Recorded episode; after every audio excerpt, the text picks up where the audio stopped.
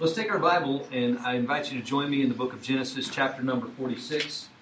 I do apologize for uh, having to stand behind a table here, but I'm glad that they can't take my Bible away. Amen. Even if they did, it'd still come out of my heart, hopefully, because I've put enough in there and I'd be able to share something with you tonight. Uh, in the midst of all the complications of getting here, I've just uh, kept my eyes on the Lord. You know, this is pretty indicative to me that God's going to do something in our meeting here tonight and in our time in His Word uh, because I've just run into thing after thing. You know, one of those one of those days where it just seems like uh, everything's working to try to keep this moment from happening. But you know what? Here it is.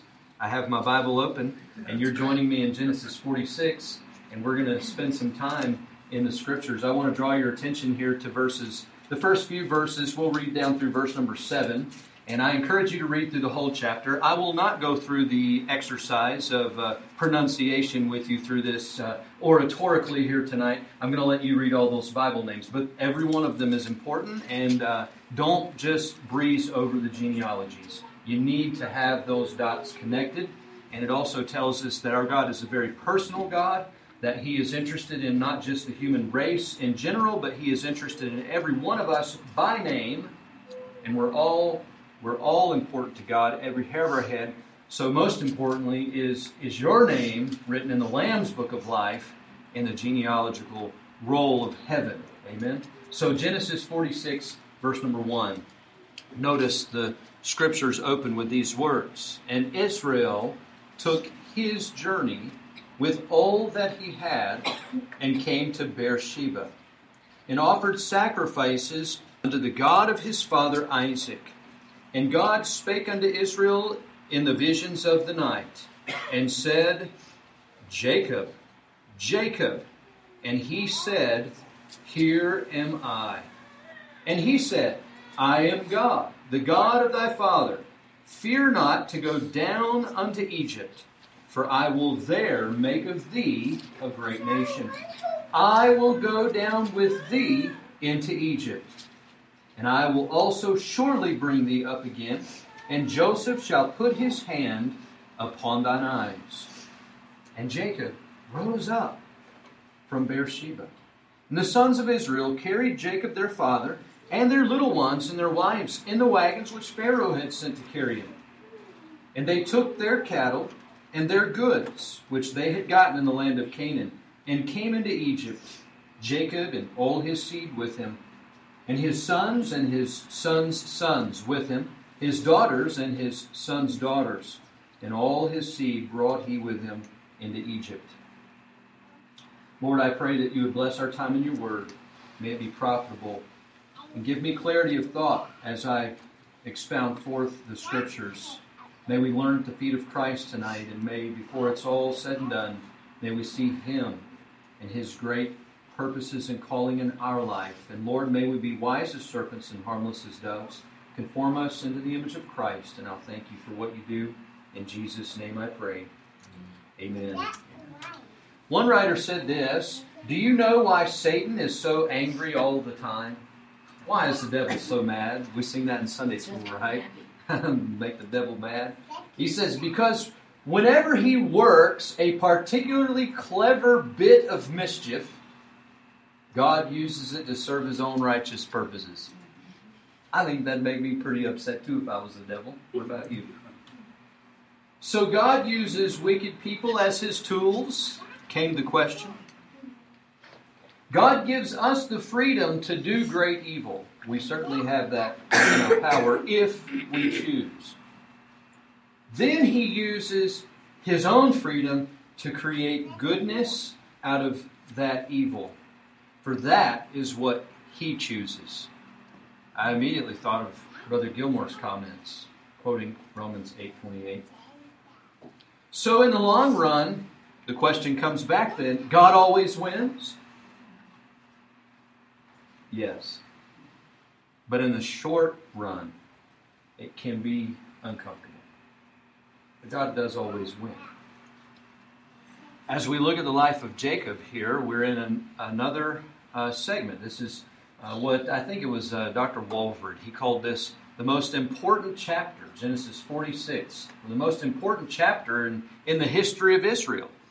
And as we look at what's here, I think you might come to agree with him that this is uh, momentous, what we see happening here, and that Jacob is, uh, is getting ready to leave Canaan land. He's getting ready to head down to Egypt because Joseph has bidden him to bring all the family down to be nourished during this grievous famine that has hit the land. So many things I pondered and meditated over this chapter. I've got to be frank with you as well. This was not an easy one to just outline and preach. You know, sometimes you come to passages in the Bible and they kind of preach themselves. Well, this one is a wonderful story, but uh, I've connected Genesis 46 and 47 together with tonight's message because I think there's an overall uh, an overall uh, application that we can draw from having those two chapters together. So while we're looking at chapter 46, I want you to keep in purview all the way up to chapter 47. My intent, if the Lord allows this, is to deal with chapter 48 and chapter 49 together because I see a united theme in those chapters. So 46 and 47 we could really uh, summarize it this way in just kind of an outline that God moves Israel down to Egypt in the first part of it that we read here in these verses. So Jacob leaves Hebron and he makes a pit stop in in uh, Beersheba and he finds God's comforting words that come to him there that he is headed in the right direction. And so he leaves Beersheba by faith and moves his whole family and everything he has down to Egypt, where we see, in essence, the birth of God's nation, the birth of Israel. Uh, this is where he will fulfill the promises that he gave to Abraham to make them a mighty nation, the numbers as the sand of the sea and the stars of the sky. And so this would be part of his providential fulfillment towards that. Then, as we see the chapter unfold, God begins to settle Israel somewhat in the land of Goshen there in Egypt, uh, which would be in the land of Ramses. It would be in that fertile plain area where they can raise their cattle. And so we see the reunion between a father and a son. That's a beautiful emotional moment to consider. And we'll make some application of that. And then we watch how God uh, gives provision in Goshen to take care of Israel, even through the midst of the famine, when the rest of Israel is selling everything they have to Joseph to be able to buy food to eat, to live, uh, Israel's thriving because they're being fed by the hand of Joseph and they're not having to sell themselves to do it. And so then chapter 47 leads us into this, uh, this story of how Joseph is governing during this famine. And everyone's coming to him and he sells grain and then he buys all the land of Egypt for Pharaoh and uh, really brings Pharaoh into position of owning everything in Egypt, not just being the, the, the, governor of it all, but owning it all. And he buys up all that land for Pharaoh. And the chapter 47 concludes with Jacob's words to Joseph to make a promise that he would not bury Jacob in Egypt. So that gives us a purview, uh, a bird's eye view, if you will, of what we're encountering in these chapters. Notice with me, first off tonight, if you would, that there's a right time to go to Egypt. There is a right time to go to Egypt. Why do I say that? Because as we look here in the life of Jacob, it really can be divided into three geographical locations. The life that he spent in Haran, the land of Canaan, the land of Egypt. Haran, his time there, his time in Canaan, his time in Egypt. That's why I say this is a, a transitionary uh, place in the story of Jacob and Joseph because Jacob now is moving everything down to Egypt and the whole narrative uh, takes place down there. So these aren't just geographical areas. Uh, thank you, Dr. McGee. I believe that's, uh, that's who said this. Yep, uh, J. Vernon McGee said, but they denote three spiritual levels. Jacob left the land with just a staff, and he came, when he came to Haran, he was God's man living in the flesh. He came out of Haran running, running from Laban, running into Esau. Remember that account? He was running away from his father in law. He was afraid to meet his own brother Esau. And then in the land of Canaan, Jacob had his wrestling match, but he's God's man who's fighting in his own strength. Now he moves down to Egypt, and he's not walking in his own strength. He's not running anymore. He's now walking by faith. And I thought that was tremendous insight. As I walked the land where our Savior walked, and, and I stood in these places and, and opened my Bible and considered story upon story that happened in the very geographical location I stood, we came to Beersheba. And I spent some time uh, looking at a well, perhaps that would give me an idea of what a well would have looked like in the days of the patriarchs and thinking about Abraham spending time at Beersheba, the southernmost part of Israel. You know, uh, this is known from Dan to Beersheba. That would encompass the north and the south of Israel. Now, in Solomon's reign, it went all the way down to the Red Sea. It went down to a lot. We understand that. But generally speaking, from Dan to Beersheba was the borders of Israel. So understand this Jacob was in Hebron, and that was where he grew up. That was his home. That's where he left to go to Haran. And then he comes back, and he winds up eventually back in Hebron when it's time to head down to Egypt, he gets right to the borders of the promised land and he says, Hold on a minute. Before I take a single step further, it's time to get alone with God. I'm not going to cross these borders without knowing for sure that it's the right time to go down to Egypt. There's a right time. Why would Jacob have this question perhaps in the back of his mind? Well, I think about a time back in Genesis chapter 12 where another man, his grandfather, went down to Egypt, and it was the wrong time for that man to go down to Egypt. And we see the trouble that came from that, and that while he was there, uh, he was simply trying to take care of everything that he had, and another famine was happening in that day that drove Abraham down into Egypt. And while he was there, he picked up an Egyptian handmaid whose name was Hagar. And as they uh, they left and came back. We know what happened between Hagar and Sarah. And Ishmael was born to Hagar uh, through a surrogacy that they were trying to work out to try to help God along, right, and his promises that he had made to them. Well, that didn't work out so well. And Ishmael and Hagar were expelled from Abraham's household and all the heartache that came from that because Ishmael was not the child of promise. The child of promise would come through Isaac and Isaac would be a miracle birth. And Sarah in her old age, and Abraham being a hundred years old, would conceive, and they would bring forth Isaac, a century old and in diapers, dealing with diapers at a hundred. I don't know if I could handle that. I'm 40, and, and we're dealing with diapers, and sometimes it's a little a little much, you know. But uh, God's good, amen. And so, as we think about where Abraham was and the trouble that came to him down in Egypt, that was the wrong time to go to Egypt. He followed his wallet, as Brother Schwanke preaches in a good message that he has. He followed his wallet, and it brought woe. The second illustration that I would use to back this up, this idea that there's a right time to go down to Egypt and a wrong time, would be Isaac, would be uh, Isaac Abraham's son. And in fact, in Genesis chapter 26, I believe it is. I don't remember the verse right off the top of my head. There's a verse where Isaac is getting ready to go down to Egypt, and the Lord actually stopped him from going and commanded Isaac to not go down to Egypt. It was not time at that moment for God to fulfill his promises. There's a right time to go down to Egypt. Notice as Jacob here uh, stops in Beersheba, he's on the southernmost border of the promised land. The only portion of land that they technically own right now will be the burial plot that we read about in Genesis 47, where Jacob is going to make Joseph promise that he'll be buried there with Abraham. That's the only part of the promised land that they technically own. Isn't that amazing? And yet God promised Abraham as far as he could see, from river to river, from the Nile to the Euphrates, that whole tract of land that even Joshua and the expanding kingdom, kingdom of Solomon didn't reach unto. One day there's coming a kingdom, a coming kingdom, amen? And that kingdom uh, will be ruled and reigned by our Lord Jesus Christ. As Jacob gets ready to head down to Egypt, he makes sure as he stops on the borders of the promised land, he wants to hear from God. And he comes to Beersheba. Beersheba is a special place. It's a special place for Jacob.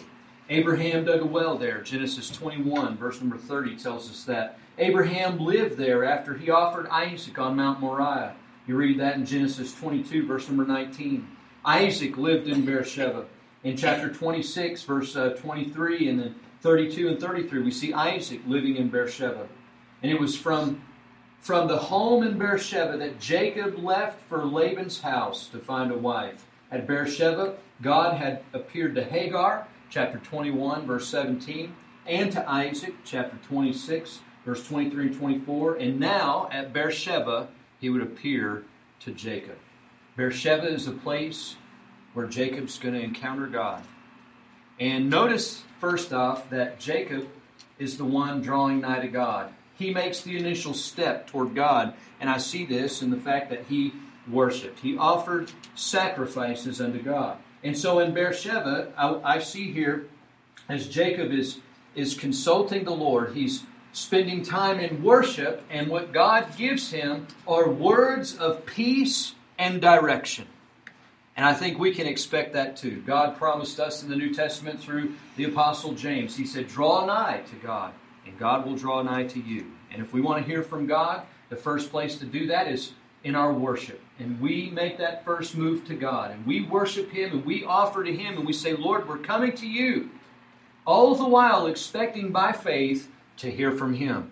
If any of you lack wisdom, let him ask of God that giveth to all men liberally and upbraideth not, and it shall be given him. But let him ask in faith, nothing wavering. For he that wavereth is like a wave of the sea driven with the wind and tossed. Remember, we talked about this part being in Jacob's life as he's walking by faith by the time he comes to Egypt. Now, that's backwards to us, isn't it? We're thinking about going down to Egypt, going out into the world. He's going to walk by faith in Egypt? Yes, he's going to walk by faith in Egypt. And hopefully, it'll make a little more sense to us tonight. Jacob's desire to see Joseph is what moved him from Hebron. He heard word, and I can't even imagine what those words did to his heart when it was confirmed that Joseph was alive. Joseph, back from the dead. Joseph, the one he had, he had thought surely had been killed by wild animals when he had sent him all those years ago, decades ago. Joseph. And his heart yearned to see Joseph. And so he says, We're heading down. That was the initial move. It was a desire of his own heart. Do you see that? And so as he began to move from Hebron, his heart grabbed him and said, Hold on a minute. Let's double check this with God. And so he stops at Beersheba and he says, This is what I'm feeling I need to do. This is what it feels. This is what feels right. I really desire to see Joseph. I yearn to see Joseph. Just let my eyes behold him one more time before I die. That's what I want more than anything. But I'm going to make sure it's what God wants first. And he stops in Beersheba to make sure it's the right time to go down to Egypt. In verses 1 through 4, we see Jacob worshiping God at Beersheba. And as he drew nigh to God, God drew nigh to him and with a revelation of peace and a renewal of promise. This is a renewal of the covenant promises given to Abraham. God says, I'll surely be with you.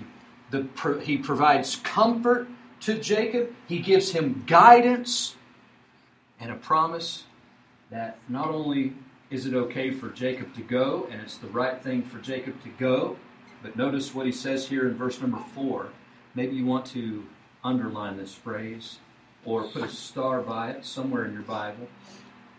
The Lord, God, Elohim, tells Jacob in verse 4 I will go down with thee into Egypt. Lo, I'm with you always, even unto the end of the world, Jesus told his disciples as he was getting ready to send them out with the Great Commission. And here Jacob gets confirmation that God's will at this juncture in his life is for him to go, to leave the land of promise, go down into Egypt, and the whole while God is going to be with him. Remember, Noah was invited to come into the ark because God was already in there and God shut the door behind him. And so, this is our Lord's presence in a very powerful way. And what surety, what confirmation, what courage would this lend to Jacob as he endeavors to fulfill God's will for his life at this juncture, even in his old age. He's fulfilling the will of God. But he says, Hold on. I know what my heart says. My heart wants to see Joseph. But I'm going to check it with God. And I'm going to make sure what my desires are are the desires that God would have as well. Trust in the Lord with all thine heart, lean not to thine own understanding, in all thy ways acknowledge him, and he shall direct thy paths. And if you'll commit your way unto the Lord, if you'll roll your way unto him, and cast your burden on the Lord, trust in him, he shall also bring it to pass. And the Bible says in Psalm 37 that he'll give us the desires of our heart, right? And so this burning desire that Jacob has has now led him to a place of worship before God, and God has showed up with a revelation of his word confirming his will, and also giving the promise of his presence. What a beautiful, what a beautiful thing we see. I also look at this and I see some similarities because something grabbed my attention when I read uh, verse number two. And God, that's Elohim, spake unto Israel in the visions of the night and said, What are the next two words? Jacob. Jacob. Jacob. And immediately I thought of other places in the Bible. I thought of another place where God one time said, Abraham, Abraham. And he said, Here am I. I thought of another uh, young boy that was in the, in the priesthood, getting groomed for the priesthood. And God lifted up his voice and said, Samuel, Samuel. And uh, Eli thought Samuel, you know, just had too much pizza the night before and something like that, you know, two or three times. And he, it finally clicked with Eli, hey, this is the Lord. So he, he, he counseled Samuel. The next time you hear that, say, Speak, Lord, thy servant heareth. And a similar occurrence. And there's a theme that runs through these. When you have this double vocative, this double uh, calling of the name, Moses, Moses, that was from the burning bush. Saul, Saul, why persecutest thou me? The Damascus Road. So, what this shows me is that this is clearly a time when God is giving a clear call to Jacob concerning a direction for his will. Saul, Saul, why persecutest thou me? It's hard for thee to kick against the pricks. Lord, what wilt thou have me to do? And that man went on after he was converted on the road to Damascus to turn the world upside down for Jesus Christ. Jacob is on the threshold here of heading down into the world, into Egypt, to turn the whole world upside down as God reveals his glory to bring them out by a mighty hand. The whole reason God's leading them down is so he can bring them out through the Red Sea. The whole reason Christ left heaven to come was to die on Calvary so that he could bring us out through his shed blood parting the way for us to find life. See, this is how God gets glory on himself. There may be times, like Jacob experienced, where we might be tempted to follow our own desires, the yearning that we have in our heart. But let us, like Jacob here, be absolutely careful to make sure that our desires are God's desires before we make any any final moves and just have that peace and that confirmation that wherever we're going, God's going to be with us. And I speak from experience in that because I haven't heard the audible voice. He didn't say Jason, Jason, or whatever other name for me you'd like to pick. I didn't hear that from heaven. No, He's revealed everything uh, He would say to me audibly right here between Genesis and Revelation. But I knew in my heart, I knew in my heart through a still small voice, through the moving of the Holy Spirit, that God had called me to preach the gospel to the inhabitants of Broomfield. And I put my hand to the plow and I've never looked back, and I don't regret it for one moment. He has multiplied and done more than I could ever dream, even in these nine years. And I know that even beyond me, I'm praying for fruit that would remain, that would carry on to generation after generation, just from a simple night where I bowed and said, Lord, I'm getting alone with you, and I'm going to go only if you're going to go with me. And so, as he arises now, Jacob is walking by faith and not by sight. But how long did it take Jacob to get here? That's a grievous thing to think about. How many decades of his life he spent, in essence, running, running from God, trying to walk in his own strength, until finally, in that wrestling match with God that night, God touched him and gave him an infirmity, gave him a weakness and smote him. And now Jacob will be leaning upon the Lord and leaning upon others all the rest of his days. That's what it took to get Jacob under God's will. and to stop trying to circumvent things with his own deception and with his own means and, and to manipulate circumstances the way that he thought they needed to turn out, but to simply trust God and say, Lord, is this the right time? Is this the right way? You told my daddy not to go to Egypt. I remember what happened to my granddaddy when he went to Egypt. Lord, I've got to know, is this the right time to go down to Egypt? Jacob's walking by, by faith and not by sight. If you look at verse number 5, Jacob rose up. As soon as he had confirmation from God, he didn't let any dust settle. He said, It's time to go. I have what I need from the Lord. Pack everything up. Let's get down to Egypt. He rose up and simply obeyed God. Once he had confirmation, he's going to go where God's calling him to go. So, by faith, upon the renewed promise of the covenant promises of his faith in God, the God of his father Abraham and Isaac, Jacob packs up and he follows God to Egypt with everything he has. We too, though having precious promises of a blessed hope, we're on our way to a promised place. We're on our way to a land flowing uh, with, with all the promises of God, a city whose builder and maker is God, we're called to sojourn in a world as God's church. And we're here on purpose by God, even though we're looking for that city.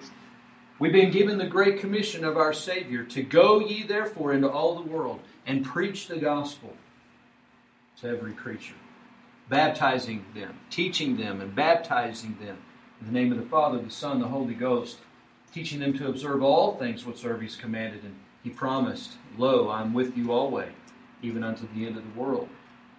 And so let us with diligence pursue the peace of God for the specifics of where on His green earth He would have us to minister and serve, to pass our time of sojourning, if you will. Whether it's in the comfort zone of our own Jerusalem, or whether it would be outside of our country, comfort zone in another country altogether, only God knows those kind of details. And it's His providence that'll lead us to those places. But may we be careful, however, to guard our hearts, to guard against going somewhere simply because our heart says there's such a burden. A burden will take you only where a call can keep you. And if you're not called, you'll be there for whatever period of time, and it won't be long before you're ready to pack up and go because the call never came. You just went because your heart tugged and you didn't stop and check it with God first to make sure that's where you needed to be. I've, I've heard the stories as you have of people that don't last because there was a tremendous burden. They did a lot while they were there, but they kind of fizzled out and then they move on. And what did they do there? It didn't really amount to much, usually after they're gone. And so there's surely a wrong way to go down to Egypt. There surely is a wrong time to go down to Egypt. And there would be times in our life where God would even stop us and say, Do not go down to Egypt. But here we see through Jacob, nevertheless, that we can confirm the right time. We can confirm the right way to go down to Egypt. So let's consider, secondly, on maintaining a right relationship to the world. As Jacob heads down to Egypt, notice he doesn't go in and and uh, bunker down next to the palace of Pharaoh. This stood out to me as I considered where God placed them in the land of Egypt.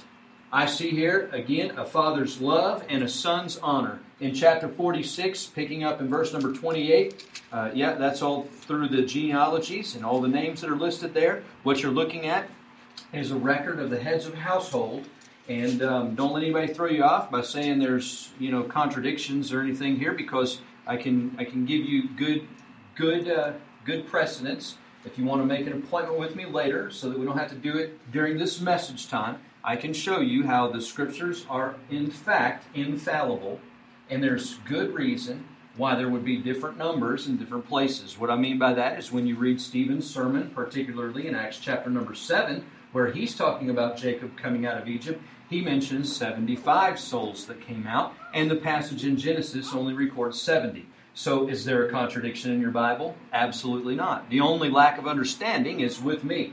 And so I educate myself up to that, and I search the scriptures, and I find, oh, there's a logical explanation as to why Stephen would say 75 when Genesis 46 says 70. So there's not a contradiction. Uh, it's simply just a, a, difference of reckoning with the numbers. And so uh, usually it's those number counting passages where most people would say there's contradictions when there's really not anyway. And so again, I don't want to take uh, the details to do that. I can bore you if you want some good things to read to put you to sleep at night. I've got lots of stuff that'll help you understand the discrepancy and how to understand it uh, clearly and come away with a position of faith like I have in the scriptures that it's infallible, inerrant, incapable of error, and what you're reading is, uh, is completely reliable as the Word of God. So, a father's love and a son's honor. Jacob, okay, they're reunited. I'm picking up here in uh, verse number 28. And he sent Judah before him unto Joseph. So remember, Judah now has begun to shine. He has come to the limelight after he laid his neck on the line for Benjamin and gave that plea, uh, plea to Joseph that made him look like Jesus and showed us a picture of the sacrifice that would come from his, his progeny because the Messiah would come through Judah, right? The line of the tribe of Judah. Judah now takes a position of leadership. This is building us up to chapter 49 when Je- Jacob's going to give a prophecy about Judah until Shiloh come. The scepter shall not depart from Judah. Judah now is taking on responsibility, and he has also regained father's trust. All those decades of untrustworthiness, now we see some reparations happening in the family. This gives me great hope, friend. I don't know what your family's been through. But I do know God's big enough to fix it. And here we see a father being able to trust his son again after decades of not being able to trust him. And now he's leaning on Judah and says, I'm going to count on him. And he sends Judah to Joseph to go pave the way so that they can tell him he's coming. And uh, he went, he sent Judah before him unto Joseph to direct his face unto Goshen. And they came into the land of Goshen. And Joseph made ready his chariot and went up to meet Israel his father to Goshen and presented himself unto him. And he fell on his neck and wept on his neck a good while. And Israel said unto Joseph, Now let me die, since I have seen thy face, because thou art yet alive. I see a father's love, a father's undying love, and I see a son's wonderful honor to his father. And so, Jacob, on side of Joseph, he's overcome with emotion. As I thought about this encounter, you know, I, I just thought of a day that the New Testament talks about. Right now, we see through a glass darkly, but then face to face. One day, we're going to meet our Joseph. And we're going to be like him, for we shall see him as he is. Every man that hath this hope in him purifieth himself even as he is pure. One day, faith will become sight, and we will behold the one who died for us, the one who rose again for us, and the one who invited us to come through his shed blood for salvation by faith, and we'll see our Savior. And I think, you know, we can think about it here, but it's I think it's going to be an overwhelming moment when we finally get to see Jesus. I shall know him. I shall know him. Redeemed by his side, I shall stand. I shall know him, I shall know him. The old blind hymn writer wrote, and I see the print of the nails in his hand. And so think too how overcome with joy we're going to be when we shall see him, our Joseph, as he is. Upon their reunion, Joseph didn't hesitate to bring Jacob to present him to his king. I thought about this too, and I thought, you know, how wonderful it's going to be when Jesus has the privilege of bringing us to his Father. And here we have an earthly king getting blessed by the patriarch Jacob. Go figure that one out. Jacob's the one that winds up blessing Pharaoh. And, and Pharaoh better, too. You know, after you've lived long enough, there's been some people that I've just uh, lovingly told them, hey, you know, at your age, you can do whatever you want and get away with it. It's totally fine. Absolutely. no, yeah, I'm joking. Okay, that's a joke. You'll th- think it through. You'll get it in a minute. But when people have lived a long life, they're worthy of honor just for the sake of having lived as long as they have and made it that long by God's grace. And so we render respect unto them. We ought to. Hey, young people, listen up. This is a generational thing that needs to be addressed. Amen. And I'm not saying this because I'm on the downward hill of the slide now either. I'm, you know, I still feel 20, so I can I can relate with you on that. But this was ingrained in me. You respect your elders. And I grew up with that being ingrained in me. And maybe you would chalk it up to Southern hospitality. I don't really care because it's right. Amen. It's the right thing to do to respect your elders and to honor them. And so when we do that, God takes note. And here's a Pharaoh, probably a younger man in his rulership at this time. And here's Joseph, uh, one of the younger sons of Jacob. And Jacob is 120 years, 130 years by now. If we read the passage, it'll tell us exactly how old he is. I think it was 130 by now he's lived. And so Pharaoh comes, and Jacob's the one who gives the blessing to Pharaoh, the ruler of the world. that's, that's humbling to me to think about. And Joseph didn't bat an eye about bringing his father, whom he hadn't seen in decades, now proud of him, to bring him and the rest of his family, these sheep herders from the back side of, uh, of the Bedouin area of, of Israel. I mean, these are people who, you know, they live in the dust out there.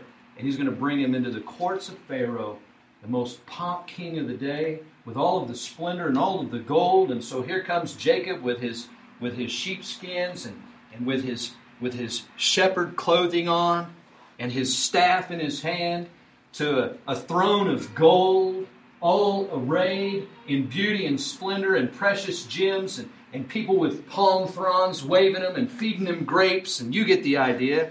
And here comes Jacob, and he's set by Joseph before Pharaoh. I want you to meet my dad. Here's my father. He's the one that you've heard so much about. He's the one that I've longed to see for so long. Pharaoh, here he is. And uh, Jacob tells Pharaoh, All these years I've lived, 130 years, it's been full of trouble. It's short. 130 years. To an Egyptian, if you lived 120 years, that was like living to the ripe old age. And it doesn't get any better than living past 120. And here he's 130, and he says, I've had a short life. Compared to my daddy and compared to my granddaddy, yeah, Jacob did have a short life. 130 years, a short life? We're going, my soul, 130 years. That's Guinness Book of World Records right there. Short life, he says. It's but a vapor. Now think about the trouble that Jacob had had through that short, to him, 130 years. All the trouble. As the sparks fly upward. Every account we read in the life of Jacob is another sorrow that we can unfold in his life. Whether it's the deception that surrounds every account, or whether it's the heartache, or the death, or the loss, or the grief. Every time you turn around, Jacob is, is being hammered again by this world. And he says, It's been full of evil. This world is full of evil. He says, But now I can depart in peace because my eyes have seen the hope. and saw Joseph. And so upon their reunion, Joseph didn't hesitate to bring Jacob to present him to his king. How too will one day our Joseph bring us and present us spotless as his bride, adorned in all beauty and splendor through his shed blood. That's what he's making us, sanctified and spotless so that there can be an entrance into heaven one day.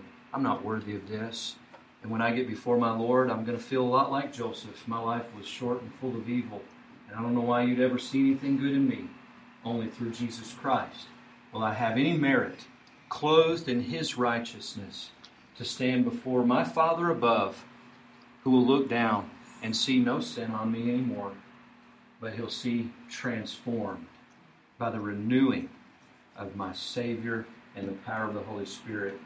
And so, bringing many sons to glory before his Father. One day that trumpet's going to sound and we're going to be changed in the moment, in the twinkling of an eye, glorified forever to be with Christ. And it's going to happen just like that. And as we look at the rest of chapter 47, verses 1 through 12, we notice how Israel now is moved down to Egypt. And they're in the world, but notice they're not of the world because they didn't move in next door to Pharaoh's palace. They had a special place prepared for them right outside Egypt in Goshen. And this is a tremendous application for us because our Savior prayed for us, did he not, in John 17? Not that we would be taken out of the world, but that we would be kept from the evil that is in the world. And that we'd be sanctified through his truth. His word is truth. And he prayed that we would be in the world, but not of the world. And so, as sojourners here, we find our time in Goshen, where the green pastures are, and our good shepherd leads us.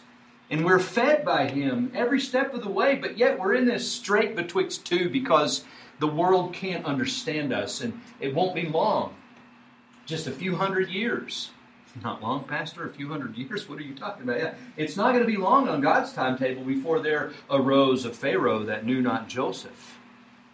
And the persecution is going to come against God's people.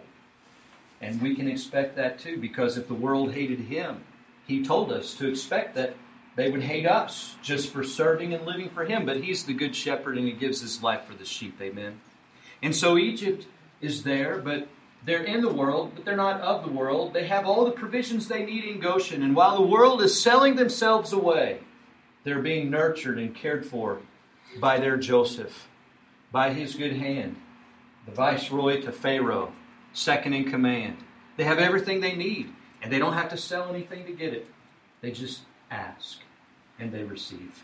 They seek, and they find. They knock, and it's opened unto them. What a powerful place that Joseph is in. And so Israel settled down in Egypt.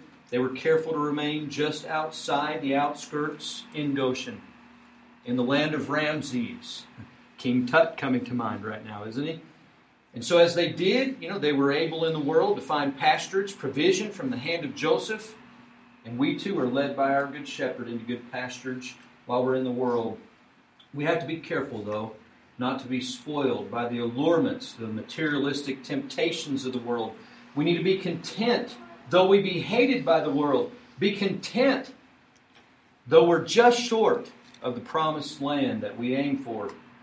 Be content to find our blessed medium in Goshen, trusting our Lord as we seek first the kingdom of God and His righteousness, and all these things shall be added unto you.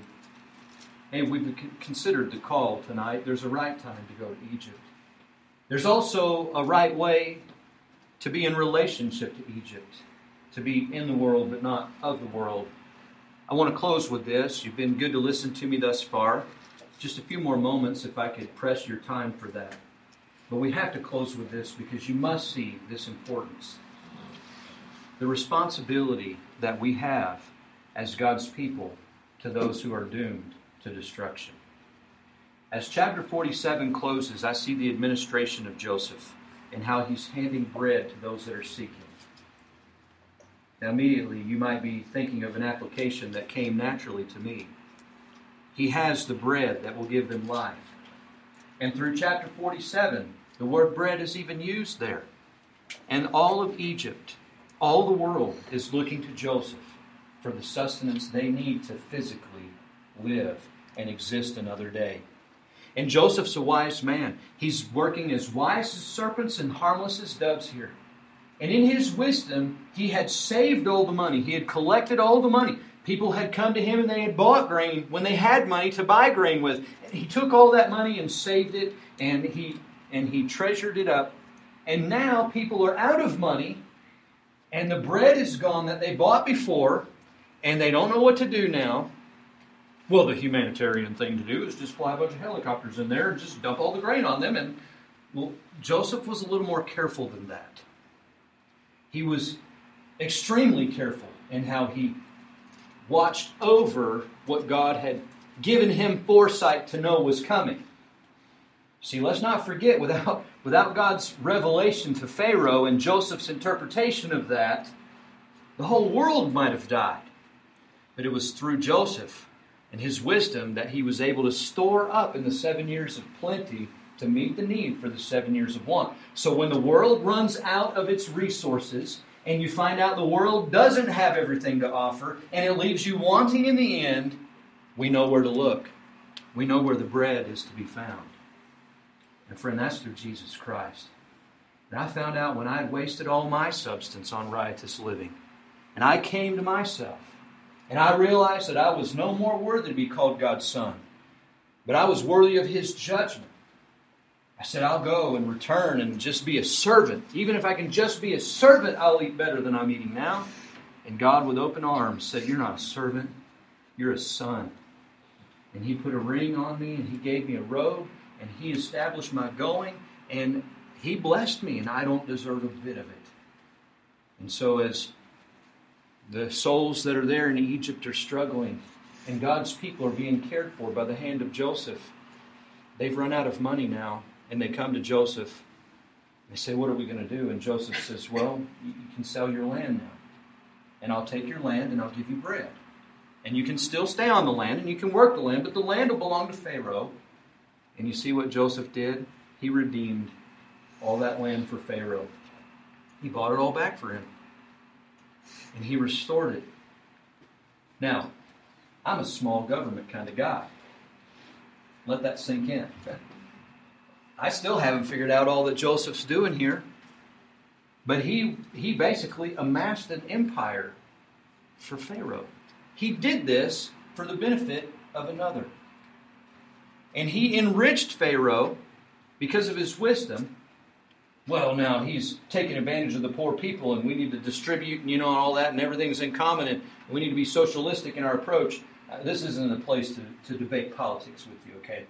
I'm not a socialist. I don't believe socialistic uh, promises will avail in the end. There is a utopia that the millennial reign will give us, but that will not be reached until Christ comes. And so I'm not going to debate politics or policies here with you tonight, or Marxism versus communism versus capitalism and all that. Uh, we just need to set our eyes on the Lamb and look at what Joseph did here and remember that the whole world would have been a mess if he hadn't have done anything at all. And now he's here, and they have land to sell, so they sell their land and they become slaves to Pharaoh. Hey, I do learn some economic lessons from that. The borrower is servant to the lender, and the bigger your government gets, the more control and power they have over you. And there will come a day where uh, Egypt will get very jealous of God's people, of Israel, and they will persecute them to no end. In fact, they'll feel so threatened by their prosperity that they will hammer upon them harder wages and harder working until the time comes when they cry to God for deliverance. And I don't know if maybe our riches in America have made us forget the toils of those that, that pioneered here in America and worked and sweated, and they cried to God have we cried to God? I don't think we have because we haven't felt the hurt yet. We have not felt our freedoms being eroded hard enough yet for us to cry to God for deliverance like Israel's going to do. Well, I don't want to digress too much here. We have a responsibility to the doomed. As Joseph is there, he is a representative of Israel.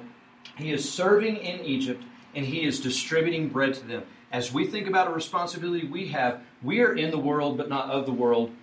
But are we just sojourning here and passing the time without giving out the bread of life? My challenge to you is that we don't do that, that we redeem the time for the days are evil, and we constantly look about us for those that would be at the end of their resources, looking for hope, and be able to provide them a way to find Jesus Christ, who is the bread of life that can nourish and feed their most important part of their being, their very soul. And so he provides the bread of life to the Egyptians. Where was this bread sourced? In the hands of Joseph. He had it to distribute and give. There was only one source in this day from which to find the sustenance for life, and that was through jo- uh, Joseph. And Jesus said of himself, I am the way, the truth, and the life. No man cometh unto the Father but by me. There's only one way to find the true bread of life today. There's only one source for eternal life. What does this bread cost? Well, the Egyptians had to sell everything they had just to get a little morsel of bread from Joseph. I'm here to tell you today that the bread of life is free for all who will take by faith. The cost? Oh, it came at a great cost. It cost the Father his only begotten Son to make that bread of life free for all who would come to him by faith. And him that cometh to me, Jesus said, I will in no wise cast out. So, as we're here, we have a responsibility to the doomed to provide them the means to find the bread of life. We aren't the bread of life, but we can give them the bread of life when we share the gospel with them and open up the kingdom of heaven to them and meet their eternal need for their soul. We remember, though, as chapter 47 closes, we are just pilgrims on a journey. And as Jacob made Joseph promise, don't bury me in Egypt, we say, This world's not my home. I'm just passing through. My treasures are laid up somewhere beyond the blue. And one day I'm going across that shore and I'm going to be with my Savior. And so this world, this isn't where I'm going to be buried. I'm not going to have my treasures here. I'm not going to lay up things here. I don't need the, the tombs of the pharaohs. I don't need the honeypots that are there. I don't need all the gold. I don't need all the earthly silver that's going to get burned up in the end with a fervent heat. I'm looking to lay up treasure in heaven where thieves can't steal it, where moth and rust can't corrupt it. You see the principle here as chapter 47 closes. Jacob, though he could have been buried with all the splendor of Egypt, he never forgot the promise of God. He knew he'd never see it again in his days. But one day, his faith as he was departing this life was my sons and their sons and their sons' sons are coming out of this land one day, and we're going back because God promised it. And when you go, Take my bones with you. Take my bones with you. And Joseph, too, is going to have him carry his bones out of Egypt one day. Why? Because of the covenant promises of God. There's a land that's fairer than day. And by faith, we can see it afar. That's what the psalm says, right? Is that our hope?